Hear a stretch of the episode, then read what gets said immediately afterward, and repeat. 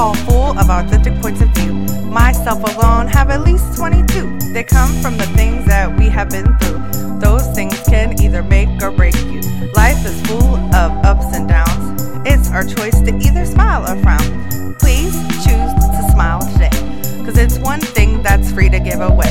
People say that life isn't hard, it's what you make of it, but what if only struggle surrounds you? What can you take from it? Life can be hard and some things aren't fair.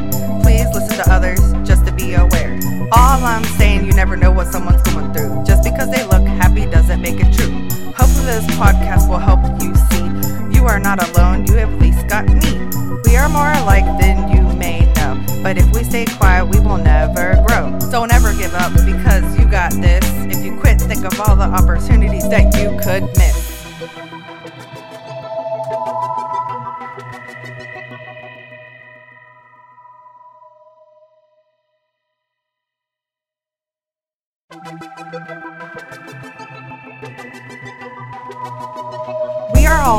Authentic points of view. Myself alone have at least 22. They come from the things that we have been through. Those things can either make or break you. Life is full of ups and downs. It's our choice to either smile or frown. Please choose to smile today, because it's one thing that's free to give away. People say that life isn't hard, it's what you make of it, but what if only struggle surrounds you? What can you take from it? Life can be hard and some things aren't fair. Please listen to others just to be aware. All I'm saying, you never know what someone's going through. Just because they look happy doesn't make it true. Hopefully, this podcast will help you see you are not alone, you have at least got me. We are more alike than you may know, but if we stay quiet, we will never grow. Don't ever give up because you got this. If you quit, think of all the opportunities that you could miss.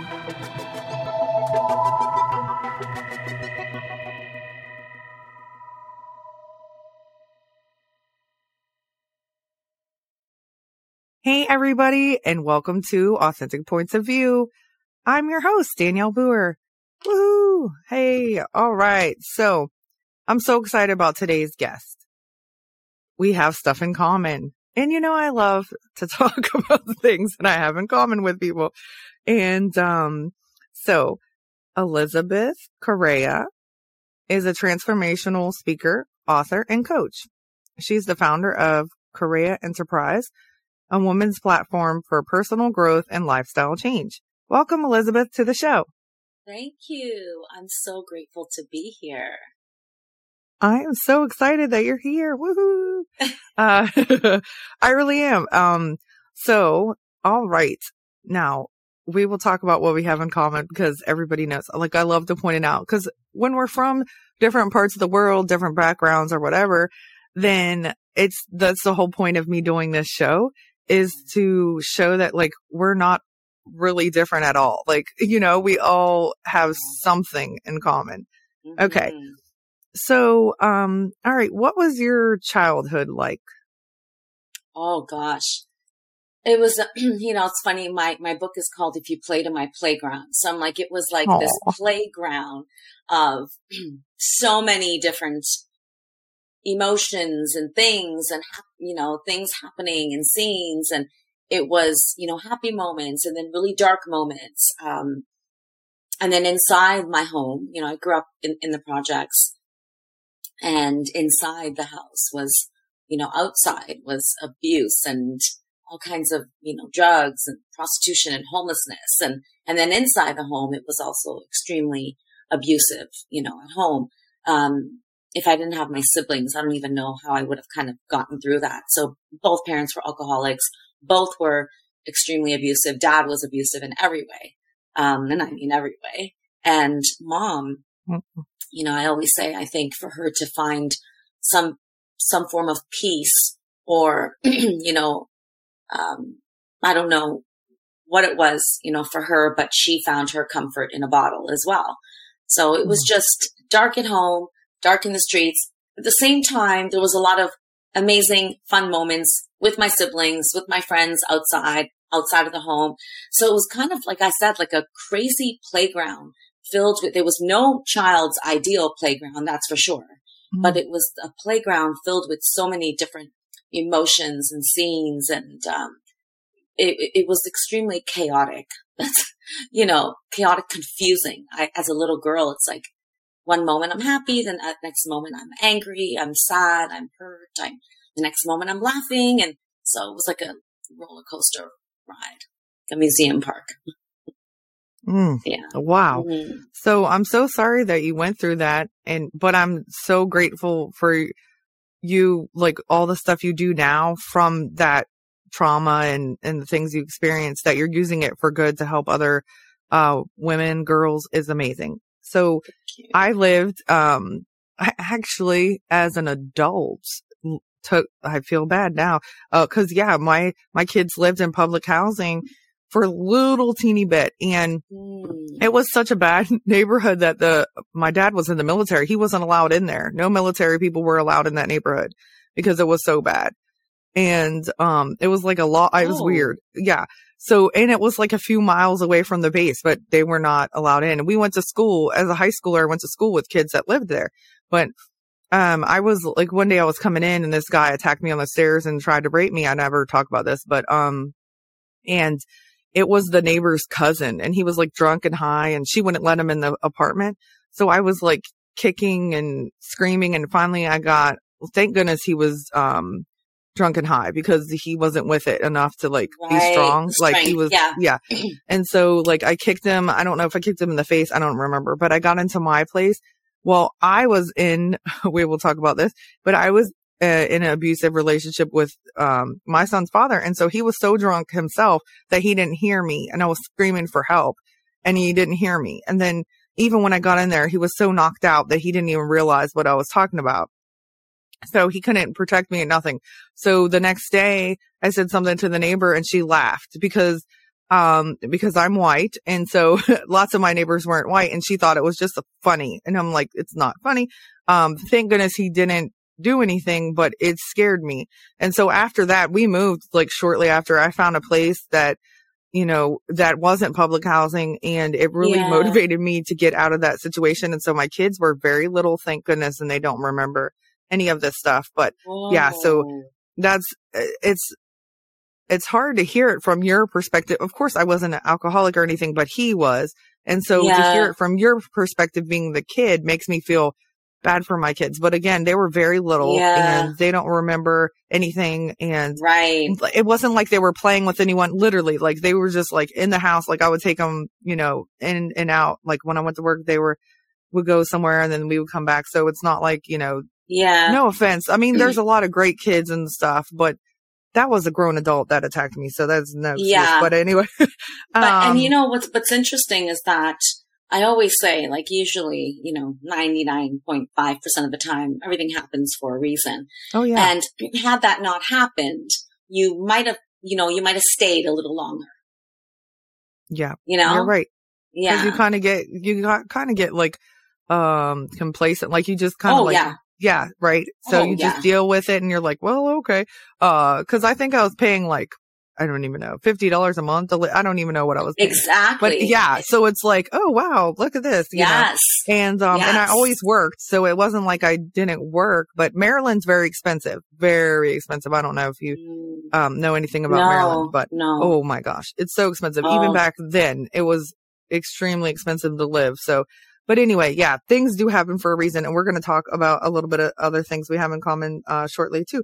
Uh, but, um, okay. So when you were dating your son's father, uh, what are the lessons that you learned?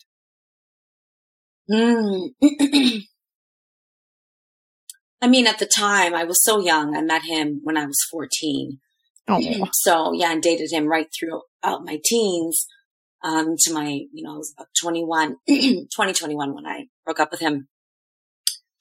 At the time, there, there, I didn't see them as lessons. you know, at the time, it was, I was, you know, stubborn. It's, I wanted what I wanted and that was it, even though I knew this person wasn't good for me. I didn't really know what that really meant. It was like, well, he, he was a lot like my father, which Mhm. usually, funny enough, tends to happen. But I didn't know there were lessons. I didn't know that this what would be a part of even my purpose or my calling, which, and it was. Um, but now looking back and, you know, along my healing journey years ago, I think the lesson in that was that, um, to, you know, I attracted him. We attracted one another because we were both broken. Hmm. So I believe there was no way I was going to attract someone who was whole and complete and healthy and, you know, got his stuff together. He was, because that's not who I was. That wasn't a lifestyle I lived. So I met him right where I was at. So we right. were just two wow. broken people together. Um, we were just a mess. So what I, the, the, lesson that I've learned is that, um, if you want to be in a healthy relationship and you, you know, that is your desire, you, you want to meet somebody who is a, a good fit for where you are, someone, you know, with purpose, you know, you're, you're going to be together and, and serve a purpose and do whatever it is you're supposed to do here together, support one another, make each other better, you know, then you really have to do that work within yourself first.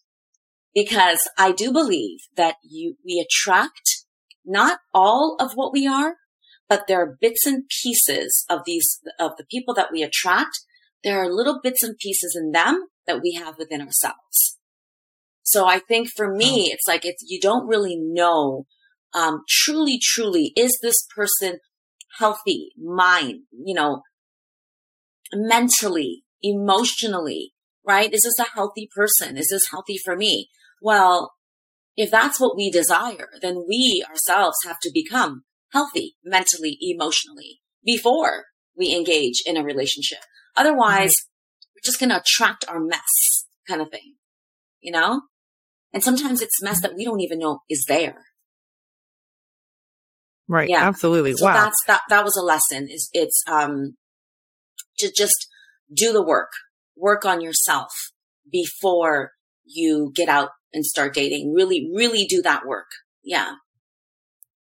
Wow. That, that was so deep. I didn't mm-hmm. that was really good. Yeah. So that, yeah, that's a hundred percent true. Right. So they say like, um, oh boy, like if you want somebody, you can't find somebody to love you if you don't love yourself. That's an important lesson. And that's yeah. something that I, you know, have learned and, and I'm working on myself. And, um, woohoo. Whoa. That was yeah. deep. So yes. Yeah. And it and, sounds so, you know, when you, we usually do hear it like that.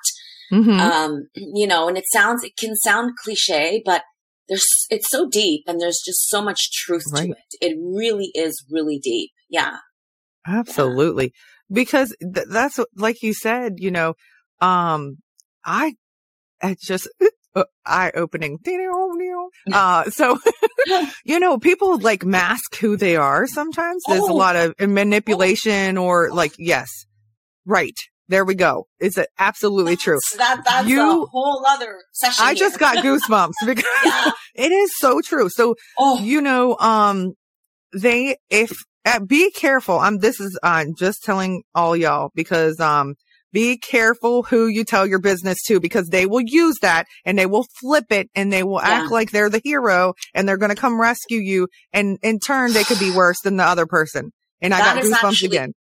me too. That is actually what I call the narcissistic. Oh yes, behavior. absolutely. And there's absolutely. male and female and it's oh, yeah. real.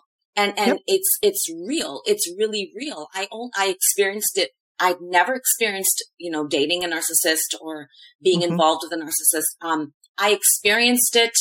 I actually do believe it's something that my, my father, my parents kind of struggled with as well, because it, it is mm-hmm. a mental illness. Oh, yeah. Um, and then, and I never, I've never dated somebody with that illness. And then let me tell you, I would hear my friends and people speak about it, share stories, their personal experience. And I was like, oh my gosh. I'm like, how did you even get involved? How did you not see the red flags? How did you, but oh, the masking is real.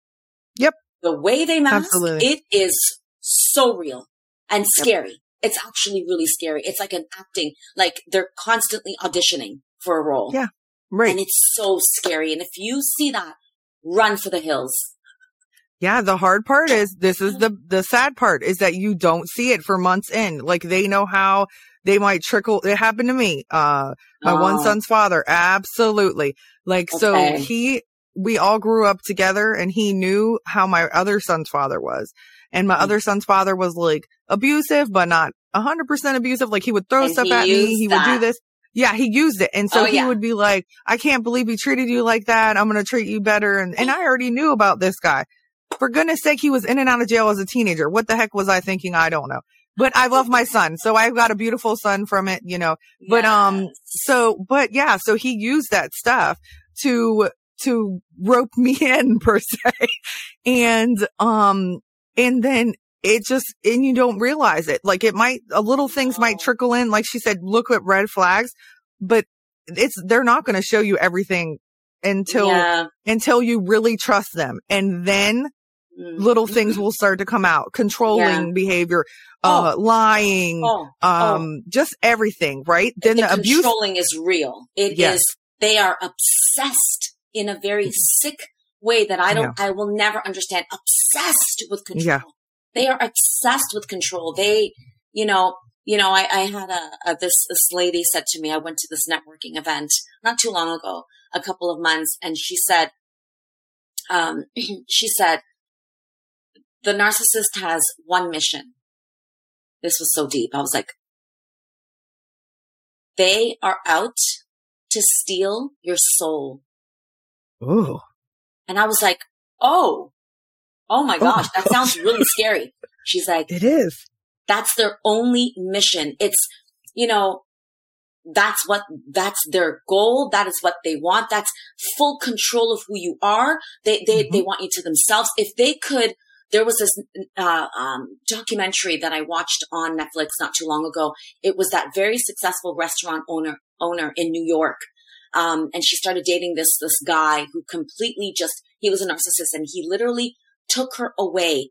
Literally, like if they could take Yep. you, run you, Yep. run away with you to a country where no one has access to you and they have Yep. you all to themselves. They can do whatever they want. They can say, the, even, and I'm talking take you away from your kids, your family, your everything. Yep. That is their mission to steal your soul. And when your soul is gone, you are dead. You're dead. Right? So now I will say this, Danielle. I do believe most of us as women see the signs in the beginning. I know for me, two weeks in, I saw Oh, it was wow. clear. It was clear to me. I was like, this is not a good person. But you get so caught up, you know, the same lady also said, a narcissist is one thing. A narcissist with money is a Oh. whole Oh my. other ball game. It's like another world. It's like a, a, a deeper realm you're going into, into the world of narcissism. Mhm. And that was the, the, the way this person kind of wrote me in. Like you said, you used the word rope, rope you in, you know, the, Mhm. the gifts and the, the traveling and the la- the- this and that. And, you know, but Right. all along from the beginning, I knew this wasn't a good person, but Aw. I kept entertaining and it was like, ah, you know, whatever. And it was a dangerous game that I was playing. Yeah. I think with me, like, I knew he, you know, cause he was in and out. Like, I knew he wasn't that great, but for some reason, I don't know. And so with, um, it's just like, I didn't realize how bad it could be and how bad it could get. And it, it is, it's, it's bad. I mean, for, I tried to get away from him for so long and then he turned my, again, like family against me and all that stuff. And it was the, the, as women, I think we try to fix Mm. people and fix things. your And that's what it was. You? Yeah. So, I mean? um, yeah, but it, I played a part in that. So I lied to my mom to, I lied to my mom that I wasn't date. I like made up a whole fake name, which is a bad, that's a red sign or a red flag right there. Like, because she didn't like him because she, he was friends with my brother and they got in trouble together. So this is, yeah. So, boy, boy. Anyway. All the flags are um, there from the beginning. That's yeah, what I I, just didn't saying. pay attention. Yeah, you're right. So, um, okay. So, um, you got into a relationship. Were you talking about with the narcissism? Is it the, um, the one that, um, when you ended up in the homeless shelter, is that the person or is that the son's no, father? No, no, no. That was my former husband. No, he's so far from the narcissist. Okay. He- he's, he's So- a sweet soul. Aw. So when you, um, when you started living in a homeless shelter, how did Mhm. that change your mindset? Oh gosh. Can I tell you my greatest blessings came from those two months I lived in that shelter. At my, like I, I finished writing this book in the homeless wow. shelter. I finished wow. writing the last 12 chapters of this book while living in the homeless shelter. This photo shoot, that was like the oh. bad girl. That was like the baddie, you know, the bad girl is. that was like a broken woman right there. But oh. I, this photo shoot was done while I was living in the shelter. My, my book photo shoot was done in the shelter. Wow. I actually, and I also launched my business that I do today in the women's shelter. Wow. So just before getting to the women's shelter, I had been planning, I got this idea to start a women's empowerment um, speaking business and I was going to do special events for women, workshops, conferences, and so on. And I registered the business about two weeks prior to going to the women's shelter. And uh-huh. I went and gave a deposit to this hotel venue um, to have my business launch. My I'm gonna, I was going to have my first women's conference business launch. And then this happened. It was like out of the blue. What happened? And I end up in a shelter with my one year old and my then 17 year old. And I thought, oh. you know, I can't do this event. I'm in a shelter. And anyways, make a long story short, I didn't give up on the idea. For two months, I worked on this event. I had over 230 women at the event. Wow. Yes, it was the most incredible experience. Um, just a few years later, I started speaking at this, running workshops at this shelter. And I, I continued for years to run workshops. They carry my book in the shelter. Like it's just, it was such a blessing. And the lesson that came from that was when we are going through it, when you're going through something, you actually have, we have more power within us to get up and fight than we do when we're just not going through anything, when life is just, when we're right. just cruising through life. My greatest accomplishments and breakthroughs and milestones happened while going through something major, like a crisis pretty much in my life. Wow. Yeah. yeah. Oh my goodness. So, okay. What we have in common. So, uh, other things we have in common, but I lived in a homeless shelter when I was pregnant with my second son and my oldest one was like one. And, um, so I talk about how amazing the women were. And so oh. they, they taught me so much. I became friends with people that literally like were going through so much worse than I was. And I was like, Oh my gosh.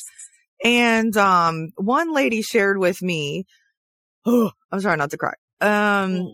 she was not nice. Like that's what we thought of her, which is you don't judge people. That's why also I talk about that on this show. Um, she wouldn't talk to people and she was just like, you know, like would just look at you and stuff. And then one night she shared with me, our rooms were across from each other. And she shared with me that her, um, the, her whatever fiance, whatever he was at the time killed her one daughter. And yeah, and so she had a little girl with her. He killed her baby. I think she was like maybe six, seven months old. And she started showing me pictures of her and all this stuff. And so she just sat there and talked to me and I lost it. And I felt so bad. I wanted to be strong for her and I just couldn't. I just kept crying and crying.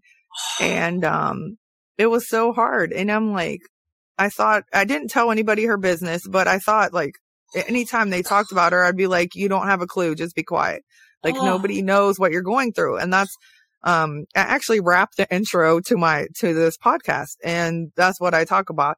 Um, I talk about a lot of stuff in that one minute intro, but I say like, um, you never know what someone's going through. Just because they look happy doesn't make it true.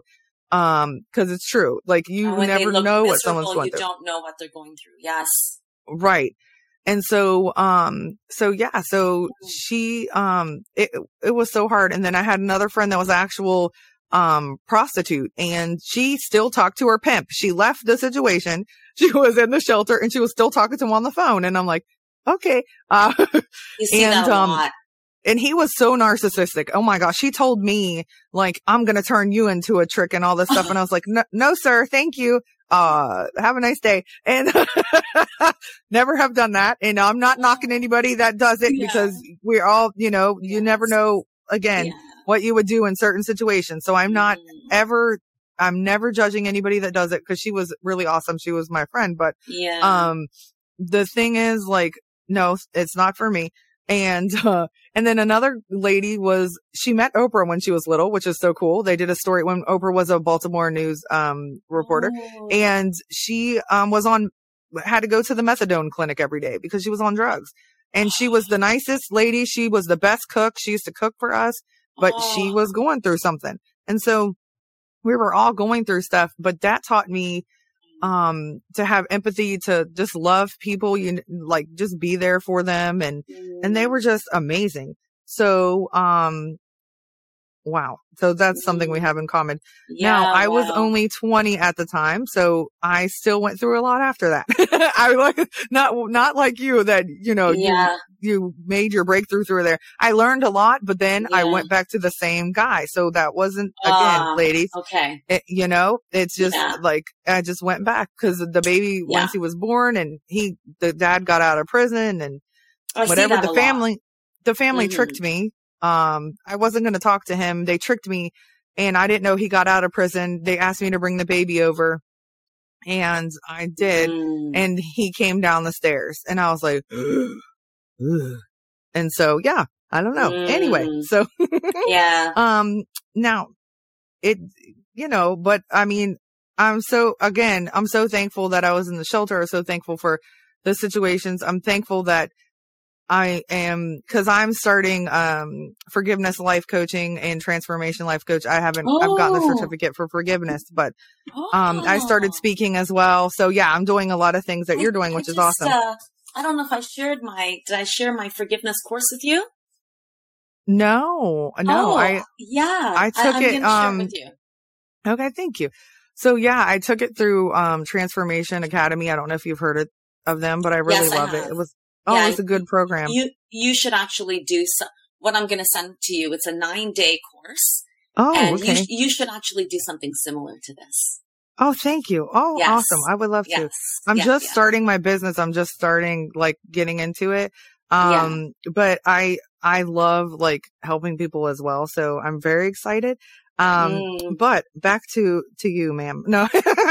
um, what, so was it difficult to break the cycle of living in an abusive environment? Uh, it was because it was all I knew. So I was born into it. It was Right. literally all I knew. I didn't know a world where that didn't exist. You know, so it was, it was normal for me. You know, when I got involved with my son's father at the time at 14, there was nothing abnormal about him to me. You know, he was doing what my father did to my mother. Oh. So that's all I knew. He was speaking to me the way my father spoke to my mother every day, you know, calling her names and um, degrading her, disrespecting her every day, you know, beating on her. That's all I knew. You know, when you have a, a child, and, and the reason why I wrote this book, the main reason was to create awareness around the effects of abuse. What happens to a child who grows up into adulthood with that shame, with those stories, with that pain, with that hurt? You know, well, I was a perfect example of what happens. You know, that child 99% of the time becomes a product of that at some point in their life. And usually it's their teens, the teens and twenties. Yeah. Um, so, you know, it, what I can say to that is it, because it was all I knew and I didn't know any different. I didn't, I- saw it with family members. I saw the abuse with family members, even if it was just verbal, you know, it, it was just, it was, it was what I knew in the house and what I knew outside of the house.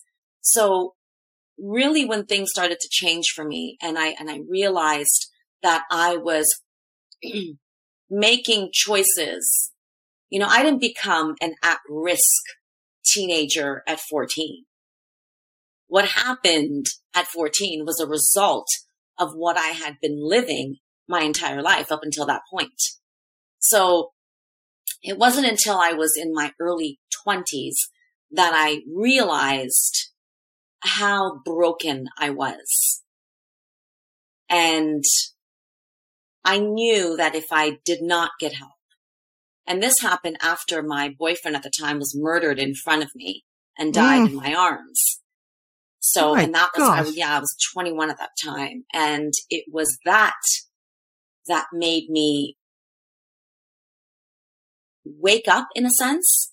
Although things got worse before they got better for a short time, I realized in that moment that if I did not seek help, talk to somebody, do something about this, the way I was living and my environment, then I probably wouldn't make it to see 25, 30. So it was definitely a process that I had to be patient with. Like I, I you know, I, I realized going through my healing journey that I didn't have any patience because I wanted everything to change now, but I wasn't yeah. doing the work that I had to do for it to change now. So I was kind of one foot in, one foot out, lukewarm. You know, I, I want change. I want transformation. I want healing, but I kind of still want to hang out with these people and I still want to do this and I still want to do that. So it took a while for me to completely detach from that world and really embark on this healing journey in every way, mentally, emotionally, spiritually, which was a huge one for me, huge one. And if it wasn't for my, at the time, my spiritual mom, which is what I call her, who I started going to church with, I don't even know what that journey would have looked like because I, I say, and it's at the back of my book too, that I was saved in the eyes of the church because I was. I really was. It was the first place I ever felt safe. It was the first place I ever shared my story. It was the first place I ever opened up. It was also the very first place that I stood up and spoke in front of 2000 people. And that seed that she planted in me, asking me to share my story in front of everyone, which I was terrified to do, was a seed that I am now, you know, I'm now experiencing and witnessing the fruits of that seed. Because that was the moment where I realized I wanted to work with young girls and youth. I wanted to share my story in hopes of helping them. You know, I, I wanted to inspire them and just, I, I just knew I wanted to work with them. I didn't know what it was going to look like. I had no idea what this was going to look like. I just knew that in that moment of sharing and then what happened after with like 40 of them lined up one behind another, each, you know, to speak to me. Aww. And I was like, oh, well, you know, what do they want to talk to me about? And it was that day. So I was definitely, that's my story. I was definitely saved in the eyes of the church for sure. Yeah. Oh my goodness. First of all, I'm sorry for your loss. That is so traumatic. Mm-hmm. Um, I'm so sorry that you went through that. Oh boy. Um, I witnessed my brother commit suicide via the telephone. And so I can only imagine if somebody was shot and killed in your arms. Oh my gosh. Um, he was wow. stabbed and killed, but wow, you, you committed stabbed? suicide. Yeah. It, um, so, Brother? Uh, this is, yeah, this is why I actually, um, I actually just spoke about it in front of people too. I, I auditioned for a contest and I'm going to audition again on the 19th because I didn't make it. But, um, so um, I talked about it in front of people. And so when I said it, I like saw her response and I started crying hysterically. um, cause I, when I practiced my speech, like it's only, we only got one minute to audition. Nobody was looking back at me. I'm in the car or like if I talked to someone about it, right. it's somebody that already knew. And so, yeah, but, um, my mom called me to stop him from doing it. And then unfortunately, that's not what happened, but um, so Whoa. it's been 12 years. So I'm just now kind of out of respect of my parents. He has a 16 year old. She was three uh, and a half when he passed. So, wow. so now I'm just now like talking about it. And, uh, but anyway, so yeah, so I can't imagine, boy, like my mother was there and that's, and it's her kid. And yeah, it's just, oh gosh, it's hard. Yeah. To, oh, yeah. That's like, so yeah, that, that, a parent's worst nightmare, much less to, yeah. T- you know, you witnessed your child take their own life. That's like, yeah, I, I can't even imagine. I can't even yeah. imagine. Yeah. Oh. It's, uh, it's, it's been a journey and I hope that I can help her. I know it's going to be hard mm. to work mm. with your own family, but her and I haven't had the best relationship even before this. but um, I moved to Georgia and she's here. I moved to Georgia because of her. So um, I You in Atlanta? really- yeah, oh, Atlanta area. I was just there. um, oh wow, awesome. Yeah. So, um, I love this area, but, um, so I really want to help her because she's so, even though it's been 12 years and she was kind of like this before, she's so angry and bitter and everything is so negative and, and it's just Mm. not good to live like that. Like you can't live like that forever. Like it's going to take you, you know, you can't just like, you, you can't be successful. You can't be happy. You can't be anything because you're just living in the darkness. Like you said, the darkness. yeah, So, yeah. um, but anyway, so sorry. I always talk about myself. When, um, No. when you, uh, wrote the book, was that before your brain tumor or after? that was before. It was Wow. so yeah, the book was already written. Um and I wrote the rest of it while living in the shelter. And when the when the brain tumor happened, which was out of the blue, I didn't even know I had it. Um wow. it was waking up from that brain. So I was basically, the book was already written and I was still somewhat afraid and ashamed to kind of publish it. I, I, I was holding on to things, you know, I was like, oh, I don't want people to judge my father because I have forgiven him and my mom because I've Yeah. forgiven her. You know, I don't want, I'm like, oh, maybe I'll wait. I, I kept saying, maybe I'll wait until, um, my dad passes away and then I'll, I'll put it Mm-hmm. out there. And then, uh, the brain surgery happened, which was about a year after I finished writing the book. And I woke up from that surgery knowing that I almost died. And I said to my sister, you know, I'm going to publish the book because had I died, no one would have known my true story, my real story. And Mm. I knew that the book was going to help thousands of girls and women, victims, survivors. And I knew that, that I had, I had to publish it. it. It was just, I knew waking up from that surgery that, that, that was it. Like, and I, I had my, my book launch four months after my brain surgery. It was huge. It was such a big event. It was beautiful. Oh Yeah. my gosh. Yeah. It got like a lot of media attention and not only the, the, the my childhood story, but also the brain surgery. So yeah. What? What? Oh, Yeah. oh, so wow, kind of Elizabeth. it took that for me to come out, really. It took the brain surgery. Yeah. For me to just, you know, it kind of erased the shame and whatever, the doubts and whatever I was having about publishing the book. It, I woke up from that surgery and I, I was like, no, th- this is going to happen. And the book gave birth to my speaking business. Yay. So it was kind of, it had to happen. It was my calling. It was my purpose. And the uh, brain surgery was a part of that. Wow. Yeah. Holy shnikes. You are so tough and amazing. And oh, thank you. I'm so proud of you because we have choices. Okay. So we can yeah.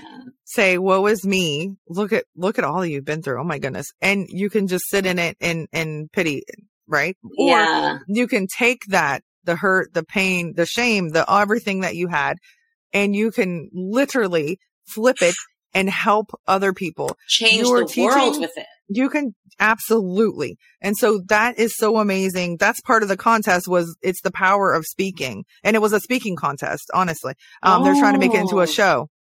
So, okay. um, but it's so amazing to hear. I heard so many people's stories, like just practicing with them or the people in my group that it was, it's so touching and it's so amazing that all, almost all of them, and there was like 500 of us, I can't remember, are, are using our past traumas or whatever to help other people.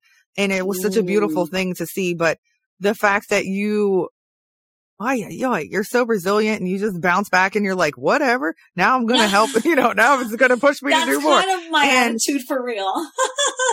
Goodness. See, I can tell. Um, Yeah. I just, I'm so proud of you. So your speaking company, is that the same name? Like, what is your speaking company name or is it So all I- under the umbrella? Yeah, so everything is under Correia Enterprise. Now, I, you know, I, I have a coaching program that I do run called She Speaks, Mhm. and it is for new and aspiring female speakers. Awesome. So yeah, that, that has a name of its own because it's a program of its own, but everything is under Correia Enterprise. It's kind of like just the umbrella. Yeah. Wow. So, okay.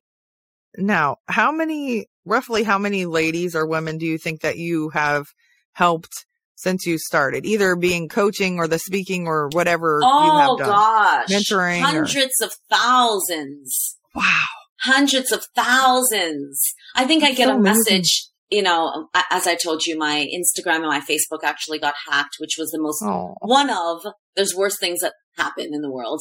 It was devastating for me because I spent eight years building my brand on Instagram organically and I did and I had hundreds and hundreds and hundreds of IGTVs and videos and reels. And Aww. so, yeah, but I, I, every day I, I would get a DM every day, every day. Like, you know, um, just people who were in the audience of where I spoke. You know, I'm talking about messages from youth, from young girls, from, you know, girls who I spoke to when they were 14 and now they're, you know, 25 or 23 and messages from women, you know, just it's constant. It's, so I would say hundreds of thousands and globally. So not just in Canada, wow. globally. Mm-hmm. Ah, and I'm so, so awesome. It's, you know, I'm, I say that with complete humility, you know? Of course. Yes. Yeah. Yeah. we I'm can so feel grateful. it. Don't worry. Yeah. yeah. we don't think you're bragging. Don't worry. Yeah. No, and, no. Sometimes I asked you, to, so. You know? yeah. Yeah. It, it's good. It's, it's good to be proud of yourself. Yes. that's yeah. a hard thing though. I, I was I just like, going to say we don't do it enough. We don't right, do absolutely. it enough. Yeah. yeah. Like just saying that, just sharing that was, it, it was, it's a, it felt really good to say that. But I don't yeah. go around like, I, I have helped, you know, I've, no, it's like, but it's so good to like acknowledge that because that's huge. The fact that yes. that is my legacy. It really is, you know, and I never look at the numbers, but it feels good to know that I have inspired so many people in the world. Yeah. It is. It's so important. Um, for you to, for you though, it's important for you to know that. And it's not like a, like we said, you're not being cocky, braggy, whatever, like, ooh, look at me. Um, but it's something for yourself to be proud of because also it motivates you to keep going and to see the, um, the impact that you've had on people. It's a beautiful thing. That's why, that's why you do it. Right. So yeah. it's good to reflect on it and to say that. I mean, I, I can't wait till I get to that point myself because it, I just feel, I'll just feel like it's just like a sense of accomplishment because you're, when we all, I know, like as a young person, you know, I'm not young anymore, but I'm 40. But when you're young, hey, you're, you're still, like still very young.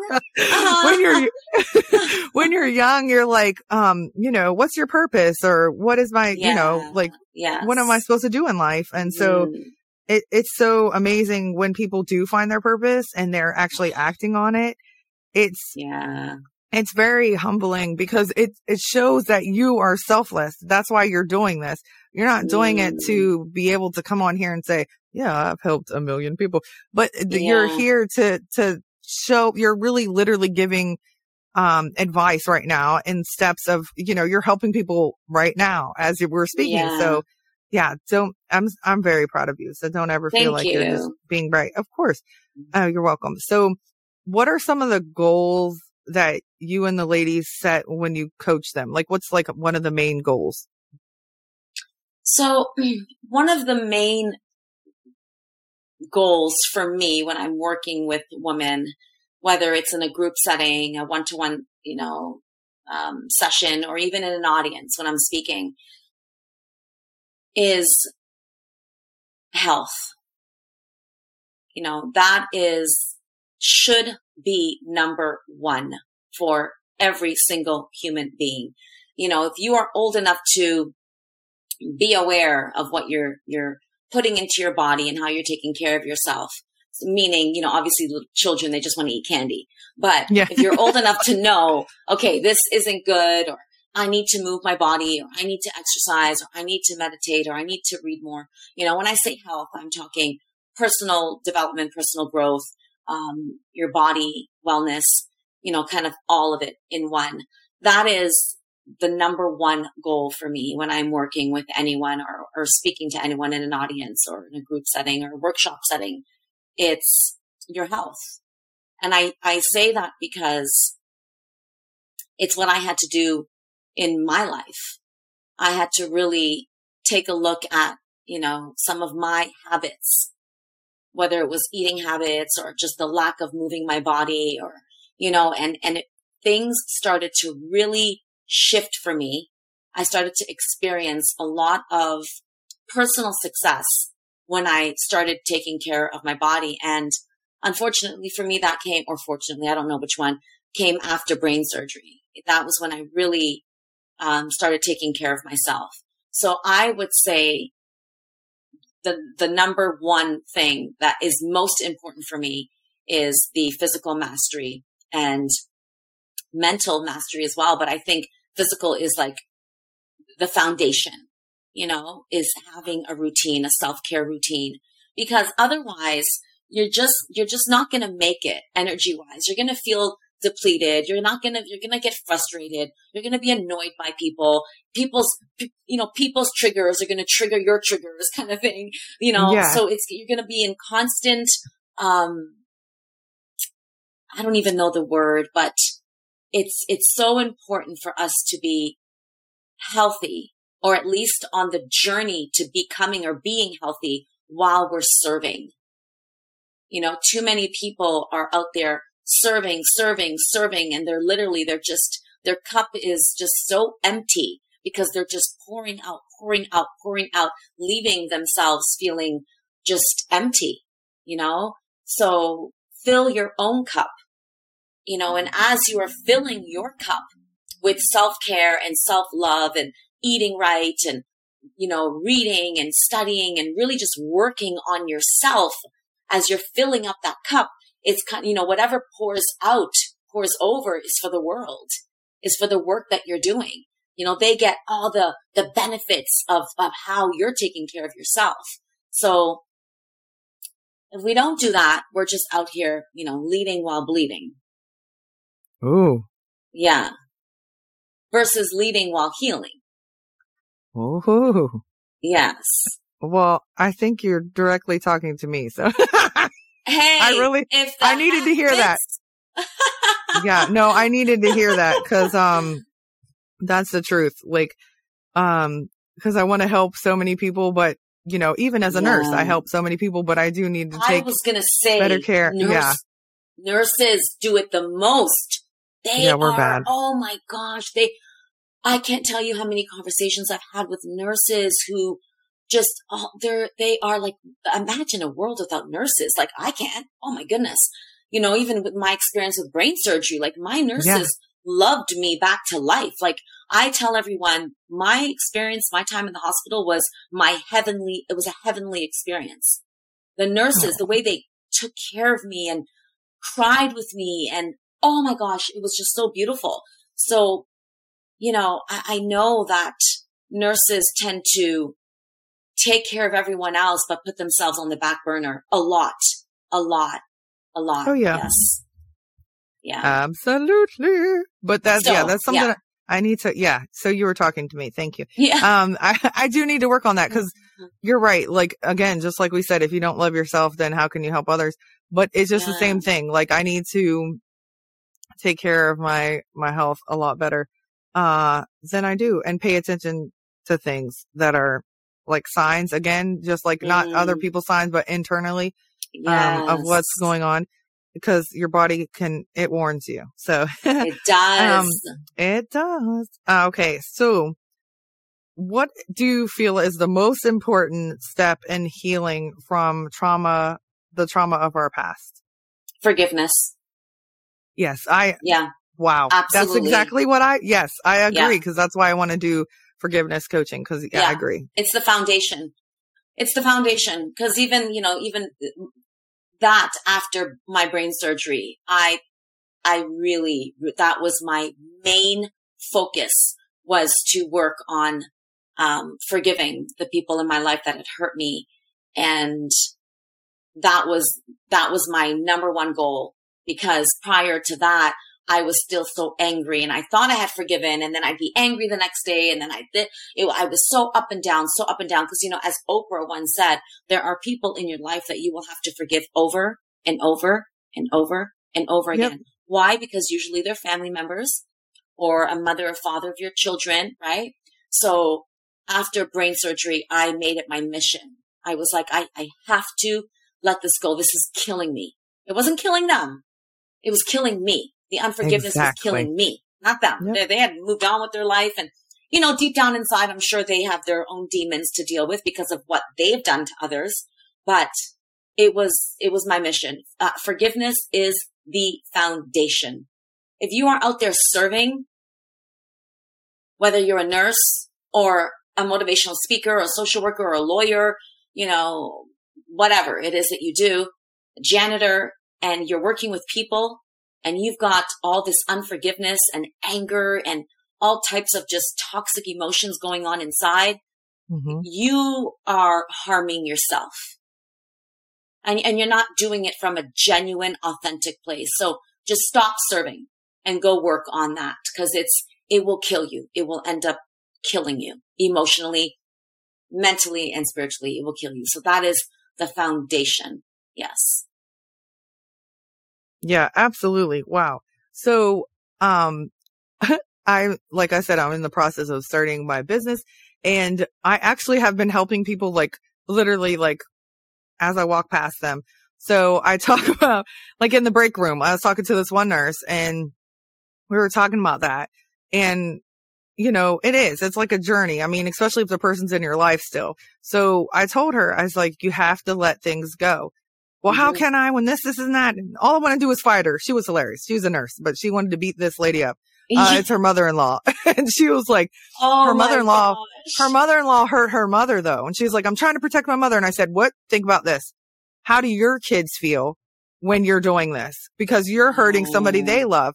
And I said, how do mm. you think they feel? I said, be protective of your kids too. And she goes, Oh, wow, you're so mature. And I said, no, I'm not so mature, but, um, mm. you, you have to really, and I, again, it is a process. I'm still, you know, um, yeah, it is I'm not where it is. I'm not exactly where, like my one son's father, I am not where I want to be on forgiving him. I've gotten a lot better, but I still need to work on it.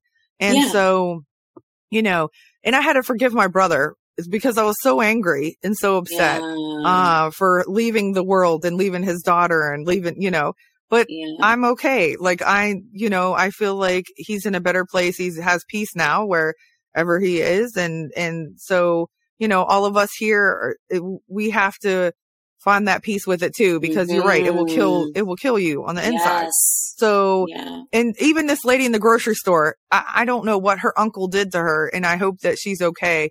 But I could see the fear and stuff in her eyes. And they were talking about how her uncle was in the store. And I said oh. something and I oh. said, you got to let it go. And she said, well, can I? And the guy mm. literally walked by, like literally. And he said hi to her and she was like, hi. And you could see how scared she was. And I said, Whoa. I said, forgiveness is for you. It is not for him. It does not yeah. condone whatever happened, what he did, what he said, whatever. It just, it's not okay. It's not saying you accept it. What you're mm. saying is that you will not let it control your feelings anymore. Mm. You got to let that go. That's controlling. They are controlling your feelings. When you are so upset about something that it changes your mood, your actions, your everything, you're letting them control you. Mm. Right. So, yeah. and they, I'm guilty and of it. Happening. Yeah. Yeah. Yeah. That is. Exactly so you're right. It, it's like you, you've got to be able to, to get past that for your sake to be able to move on, to be happy, to be successful, to, to live a mm. fulfilling life. And like you said, serve others. You're absolutely right.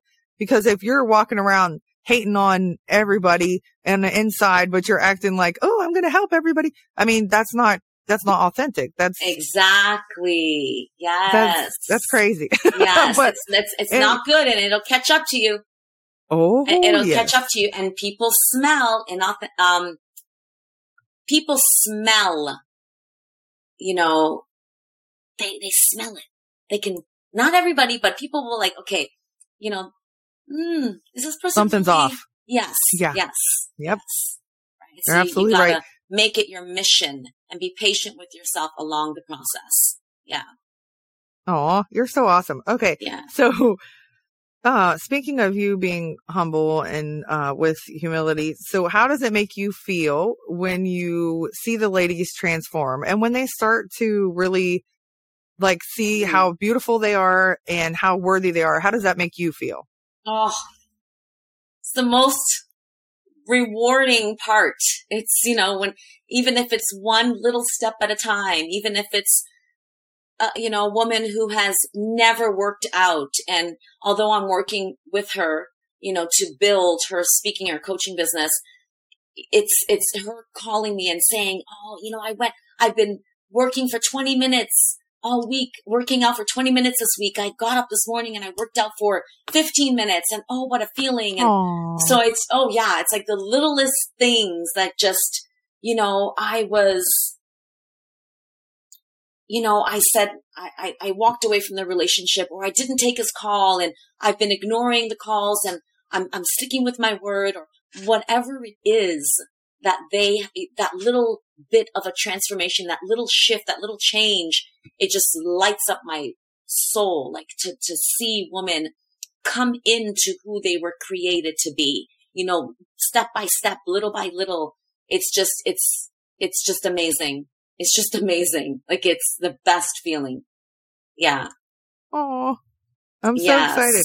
Um, so I, I can imagine that it would be. And again, I'm so grateful that you're using your past experiences to To help- Mhm. others because wow, just like the hundreds of thousands of people that you helped, even being in the audience, imagine if you didn't tell your story. Imagine if you didn't write the book and if you Mhm. didn't do all the things that you're doing now. Like, you know, who knows how their life would have been or if they would have stayed in that situation or whatever. And so you are so important.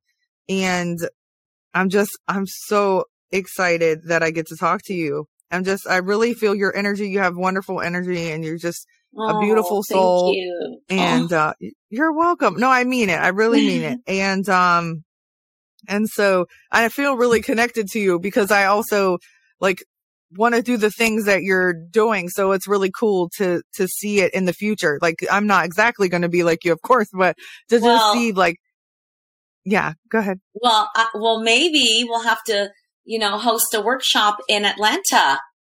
Absolutely. That's I'll what be I've been in wanting to work on.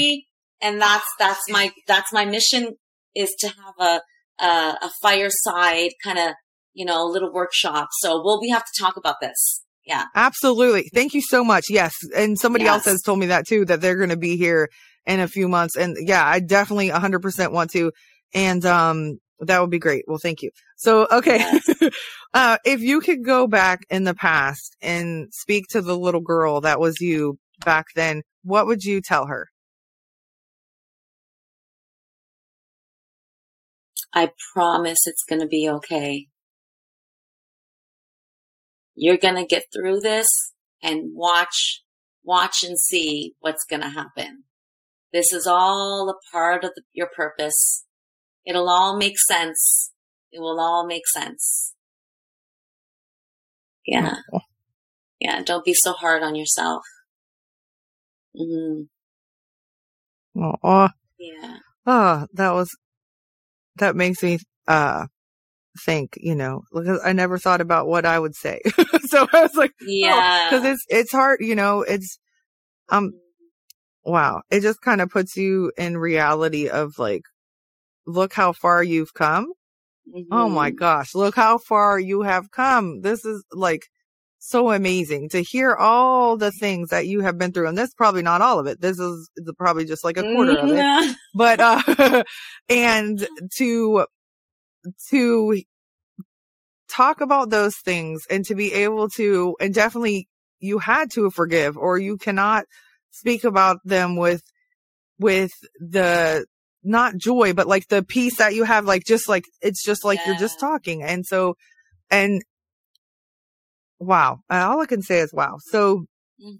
what advice do you have for any women that are in abusive relationships like right now they're dealing with it mm. one find a community a group of women a program some some a space a place where you can go meet sit with speak to like-minded women women who are who have either survived what you're currently going through they're going through what you're currently going through. And then, you know, there's three different types of women in that space. And then the women who have come out of what you're going through. Because that way you'll be able to connect to each. You'll know, okay, this one is going through what I'm going through. So I can, we can share and talk and I can hear her. And, and sometimes sitting back and listening to someone tell their story, some, something that, a story that you're currently living, it makes you go, Oh my God. Yeah. I'm tolerating that. Cause you want to sit there and go, girl, you need to walk away from that. Girl, are you, cra-? but then you're like, hold up a sec. I'm going through the same thing. right? right. So it kind of, it, it does something, right? It does something. And then, you know, and then the woman in the room who has, who is coming out. So she's kind of two, three steps ahead of you, you know, so she's no longer in the relationship, but she's still tr- struggling with, you know, missing that person or wanting to go back or, and then there's the person who is completely out and then they're able to speak to me and the woman who's kind of going through it. There's, there's magic that happens in a setting like that. It's, it's extremely therapeutic. It's so inspiring. It's so supportive. It's like, okay, one, I'm not alone. This is where I'm at and that's where I could be. That woman right there, I want to be where she's at, which is what happened to me. So find a group and there's so many. There are mm-hmm. so many, whatever city you live in, wherever you are, they're all over the place.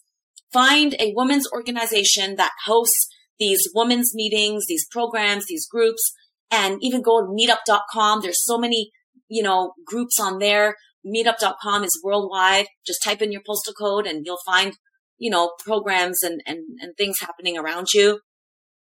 And that's also where you're going to be able to tell your talk, share your story and speaking and sharing your story out loud, not just in your head and not just, I'm not talking about to your girl, your girlfriend, because she's just gonna, she's gonna support you anyway. If you want to go, you know, stab his tires, she's gonna be a girl, I'm coming with you. Let's go stab his tires.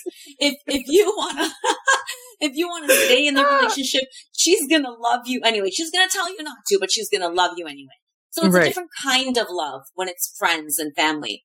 I'm talking about getting yourself into an environment, into a setting where everyone there is a stranger. So, you know, um, you don't know any of these ladies, but you're there for one reason and one purpose. And that is to heal and to live. So you're going to be able to share your story in that setting. And it's extremely therapeutic when you're sharing your story, not from a place of victim so much, which is what we do with our friends and family. It's more of a place. This is my story. I need help. And that's why I'm here. And it just sets the tone.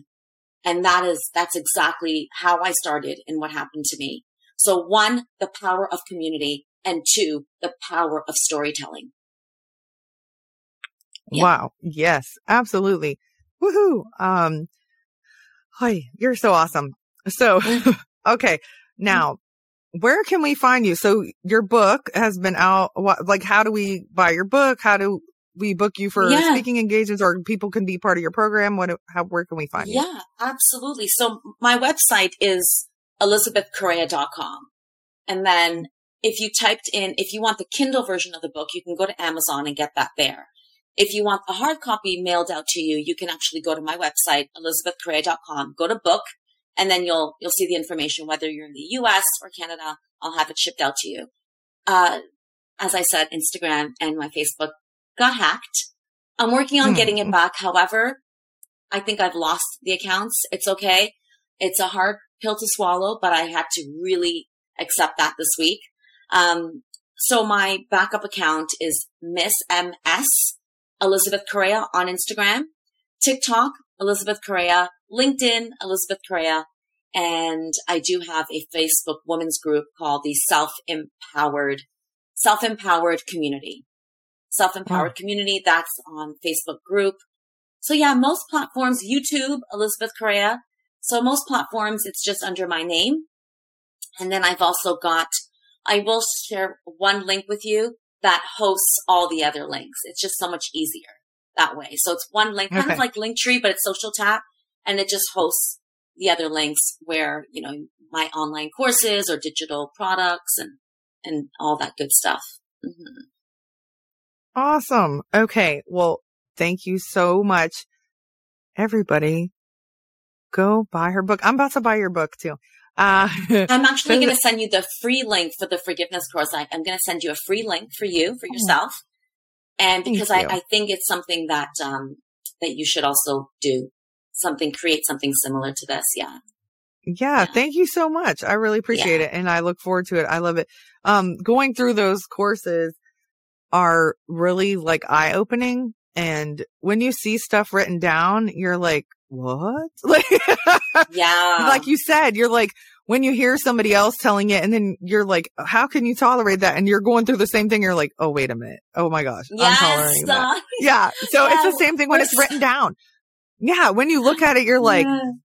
I went through that or like yes. that was my, that's me. Like, yeah, like I overcame that. And that's the whole thing. Like you mm-hmm. all can overcome whatever you're going through right now. You don't have to stay in the darkness. You get out of the darkness. It, there is light at the end of the tunnel. You can get past mm. it. You can get through it. You're going to be okay. That's yeah. both of our messages, I believe. Um, so yes. yeah. So yeah, that's the thing. But, um, I thank you so, so, so much for coming and speaking, um, to us. And thank you so much for all the amazing advice and words of wisdom and just sharing your beautiful, oh my gosh, triumphant uh, strong, resilient, uh, story like the woman king should be about you. No, no, you're, you're really like, I'm going to write my own really, woman king. that's right. Yes. Um, yes. but yeah, so I'm just, I'm so thankful. So thank you so much again, Elizabeth. You are awesome. And thank I can't you. wait to talk to you again because I know you and I are going to keep in oh, touch yes. and talk. Oh, and, yes. Uh, yes. And I hope we can work together and maybe one day I can come to Canada. I've never been there, so that would be exciting. You don't want to come uh, here. I'm trying to get out of here, girl.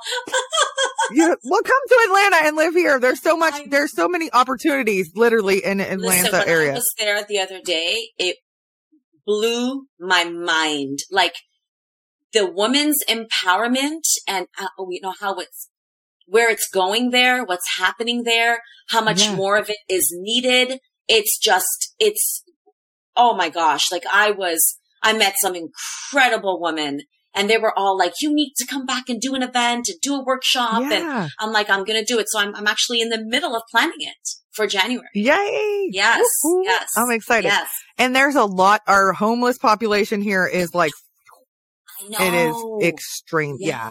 So, everything, um, prostitution, everything. It's, oh, yes, absolutely. Yeah. And so yeah, it's, but there's a lot of amazing, you know, uh, a lot of uplifting, good stuff too. There's a lot of great programs here for, um, for women and there's like men and women shelters as well, which I like. But see where I, like in Maryland, we were only a woman's shelter, except for if it got below 32 degrees and then we could accept men. But it was only women's shelter. So lots of places yeah. that I heard of are a lot of like women's kids, like that kind of thing. Yeah. And so here there's a lot of even just men or men and women and stuff, which is, uh, oh, cool. And so I'm sure it's like that in, in the Baltimore area, but I was like by Fort Meade and it was only women. Uh, but anyways, so all right. Well, thank you so much. And we will keep in touch. And yes. I just really appreciate you and you have a wonderful day. Wow. What a great episode. I am so excited. I just want to say thank you to everyone that listened or watched, which I'm still behind on, on the watching part, but listen or watch season one. Thank you so much. I'm so excited for season two premiere, which is what you just are watching or listening right now. So thank you from the bottom of my heart. Thank you if you're new. Thank you if you just discovered authentic points of view right now. Thank you if you've been with me forever. What's it's only been since June, but seems like forever. No, really, honestly, I never knew that it would go this far or last this long. I didn't know how many people that I would impact or that the guests and I would impact. I want to say thank you so much for the amazing, amazing guests that have been on the show. I mean, amazing guests, a wonderful people making impacts in the world, making just positive changes and helping people and I'm just really thankful for them. Thank you for sharing your authentic points of view. Thank you for being honest and vulnerable and just open and sharing your life. It is amazing. I thank you for that. Thank you to the listener you, the listener, yay, or watcher, hello. Uh, you still probably should listen if you're watching. Would be helpful. Uh, but no, I thank you too, because I could not do this without either of y'all, y'all, so country. I couldn't do it without either party, the listener or the guest. So thank you so much. Thank you for being interested in my craziness, my crazy laugh, and my crazy everything. And thank you for all the people that have told me, I love your energy. Thank you so much. That means the world to me. Thank you again. Thank you, thank you, thank you. I mean it from the bottom of my heart that I'm so excited for season two, the changes to come, the, the they will be slow changes, and the differences, hopefully the bigger impact that will make. Also, the amazing guests that are coming up this season as well. And just the changes that I'm making. My life coaching business will be up and running soon. And I'll start speaking at places as well soon. And I'm being on more podcasts as well. So there's so many different things that I'm doing in my life that I want you to be a part of as well. And you ride on the journey with me. Woohoo! It's to be fun. No. Thank you for real. I really, really, really love y'all. And so all the words in my intro mean the world, right? So that's why I wrote it and I loosely wrapped it because it's true. So everything pertains to the show it might that song might grow or might shorten or whatever, but um, we'll see how it goes. And it might turn into a real song one day because, like I said, those are the things that I live by. That's what the show's about. Thank you again for being open minded, open hearts, all open ears, and not being judgmental of some of the things that I have gone through and the guests have gone through. I know so many people are like, Oh my gosh, you lived in a shelter. Yeah, okay. It helped me and it it changed my life a lot. And I was in abusive abusive relationships. I was a lot of things. Uh, I tolerated a lot, you know? And so that's why I'm on this forgiveness journey and transformation.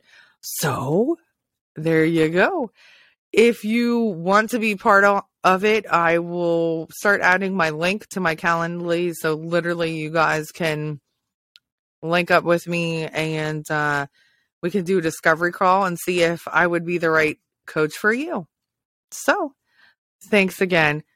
Thank you for being amazing. Thank you for bearing with me. Some of the episodes were 200 years long, so long. But if you listen to them or watch them, you are the bomb.com.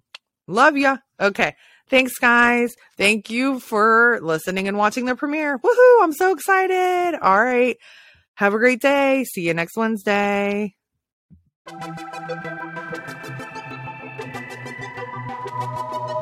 Thanks for listening to Authentic Points of View podcast. I hope that something you heard today changes your point of view. If you would like to share your views, please email me at authenticpointsofview at gmail.com or leave a comment on Facebook at Authentic Points of View Podcast.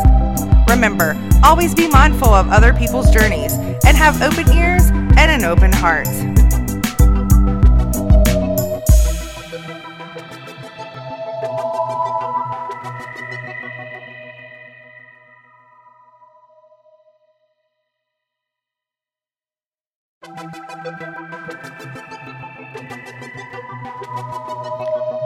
Listening to Authentic Points of View podcast.